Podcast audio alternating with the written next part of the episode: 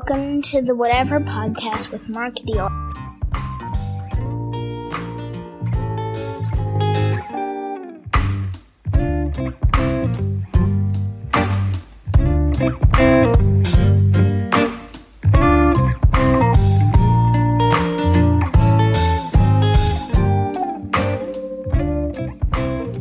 Hey folks, thanks for stopping by. I'm your host, Mark Deal, and would you look at this? It's not going to be five months before I post another episode. All right. Maybe I'm going to, maybe I'm going to do better. Who knows? But I've been thinking and, uh, I've got an idea that i am hoping will become a, a, regular, regular part of the podcast, or at least a semi-regular podcast. And it's going to be called, uh, Songs You Might Have Missed.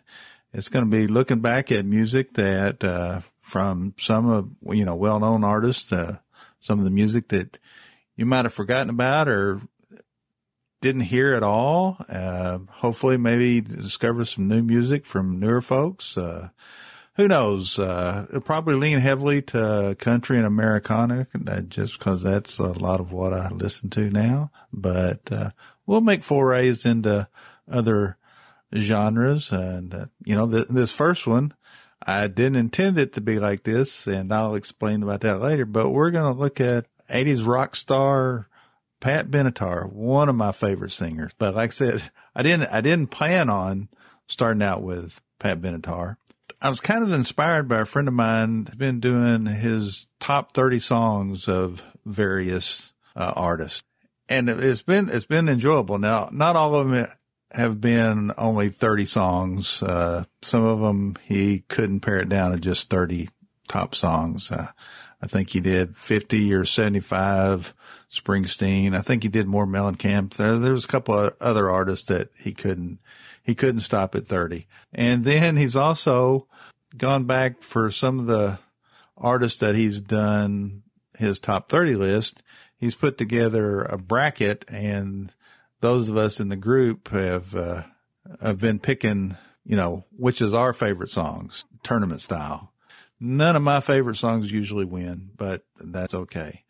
But while doing that, uh, I kind of started thinking about the, my podcast and, uh, wanting to do some music stuff during one of the music tournament brackets that he did. It, it was the Pat Benatar one.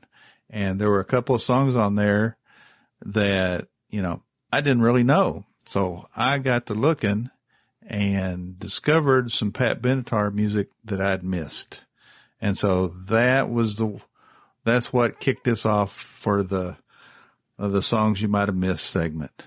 And then when I was, when I was thinking about doing it, I almost changed platforms that I, that I host my, my podcast on because an ad for Anchor podcast hosting popped up on my Facebook page or someplace. I'm not really sure how, how it came about, but, uh, I got to look at that and it's, uh, owned by, it's part of Spotify if I move my podcast to that, I could actually play songs during my podcast legally and you could listen to them. So I, I was really strongly thinking about that, but, uh, did a little research and, uh, in the end kind of decided not to, at least for now.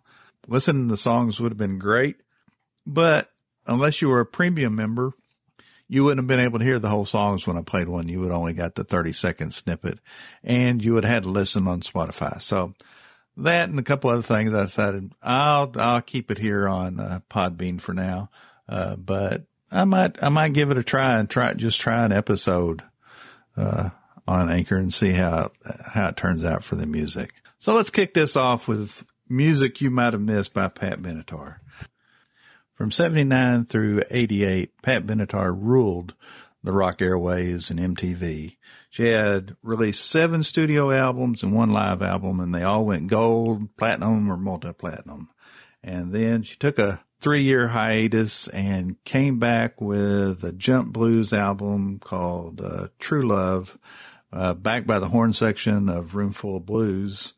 Uh, it didn't do quite as well. It, it it did actually uh, go gold in Canada, but that's about it. it. Critics didn't like it. I actually have it. I, I love the album. I thought it was a pretty good album. So after 91's True Love, she didn't release another album until 93's Gravity's Rainbow. Oh, and it's a gem of an album. Unfortunately, in 93, uh, she wasn't from Seattle. So, uh, the music scene had kind of passed by and grunge was taken over, which I like a lot of grunge. I still do. But, uh, Gravity's Rainbow just kind of got missed and, uh, it should have been a hit. It should have been her comeback album. It, it rocks. It's got a little bit of everything Benatar. It's got some straight ahead rockers. It's got some bluesy numbers and it's got a couple of power ballads and I love power ballads. Always have. Highlights for me are uh, the rockers are, uh, everybody lay down, which is, I think, second song off the album. Uh, there's, I have, I count it as the first because the first song is actually a, just a short instrumental bit. Everybody lay down. Great rocker. It made me think of uh, Grace Potter and the Nocturnals. Uh, I think that's a song that, that they would have done. The hard rock and disconnected kind of fools you starting off, uh, and then it kicks in. Uh, then there are a couple of bluesy numbers on it, Rise, and then, uh, there's the stellar, moody Kingdom Key. Kingdom Key, or what is that? Kingdom Key. Uh, yeah, beautiful song. Uh, as, as far as power ballads go, there's a couple of them on there. The one that everybody thought would be the, the power ballad of the album, Every Time I Fall Back, it's pretty good. Uh, one of the reviews I read of the album said it would fit perfectly into a Disney animated movie, animated musical. You know, you could hear the princess or prince or whoever belting it out. And, uh, when you listen to it, yeah, I, I can see that or in a Broadway musical, but it's still a pretty good rocking song. Uh, the power ballad that I like is, uh, You and I. I like great power ballad, great love song. Uh, you'll, you'll need to listen to the whole album, but yeah, that, uh, is pretty good stuff. So yeah, you, you, you need to check it out. Uh, you can find it on Spotify, you know, you can, uh, you can probably find it other places too, but I've listened to it on Spotify. I am going to look and see if I can find the album and, and buy it. It's not on Amazon, so I'll, I'll need to check, uh, the local record stores here and, and see if anybody's got a copy of it. Uh, like I said, it didn't do very well. It topped out at, uh, 85 on the U.S. charts. So, uh, that's, that's a shame. It really is. Next we have, uh, 97's, her next album, 97, uh, Innamorata, I think's the, the name of it. And, uh, they kind of, they kind of switch pace again on this one. And, uh, it's a more of acoustic, uh, sounding album, uh, but still pretty rocking. There's, there's a couple songs with, uh, a Spanish Latin flavor to them that are pretty good. Album seems a little more rootsy. Uh, it's a it's a more grown up album, I, I think. Uh, starts out with a couple of uh, rockers, a lot of a lot of love songs on it. A uh, couple rockers. Uh, Only you can rock me is pretty good. I really like River of Love, and then we get into three songs that I really like. The, uh, the first one is I Don't Want to Be Your Friend. It's kind of a, it has a Latin flavor to it. And then Strawberry Wine is a really good song. And then we rock some with Purgatory. I'm not a big fan of Papa's Roses. It's all right. Uh, and then, and we rock some more with At This Time and Dirty Little Secrets and Angry. And, uh, yeah, I, I'm, I don't have a lot to say about this album except it it's a good album. You need to owe it to yourself to if you're a Pat Benatar fan or a rock fan or just a music fan in general. You, owe it to yourself to take the time to give it a listen. I th- I think you'll you'll like it. Then there's a a couple of singles since those two albums, or there actually was another album called Go. Uh, that was released after Innamorata. Uh, I'm not sure what year it was released. I haven't actually listened to it. Uh, it's not available on Spotify or any download services. You know, wasn't released on it as an album.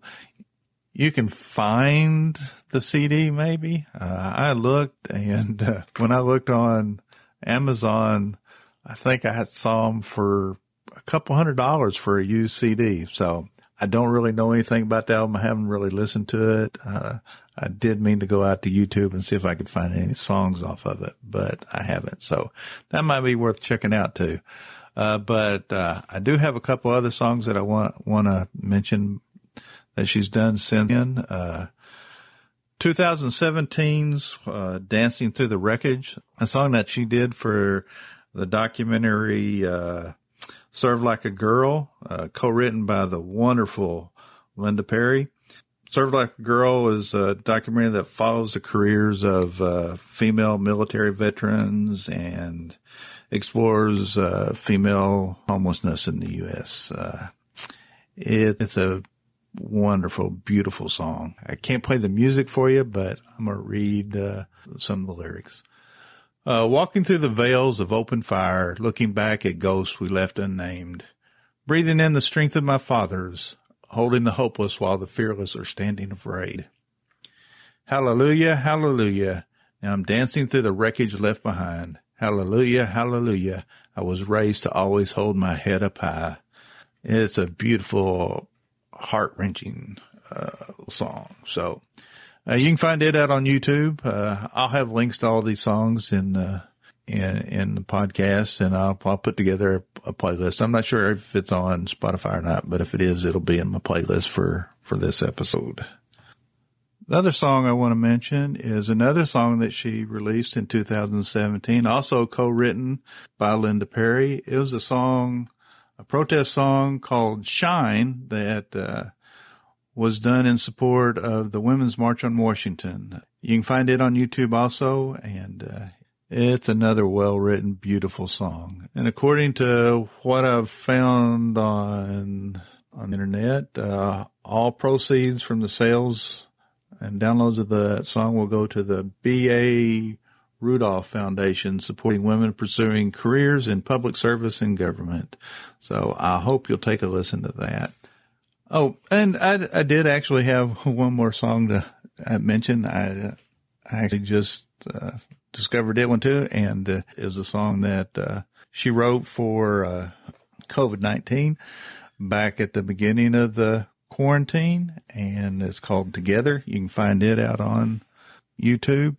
But I told the family that if I had found this song back then, I would have had people unfriending me because I would have played the song, posted it every stinking day.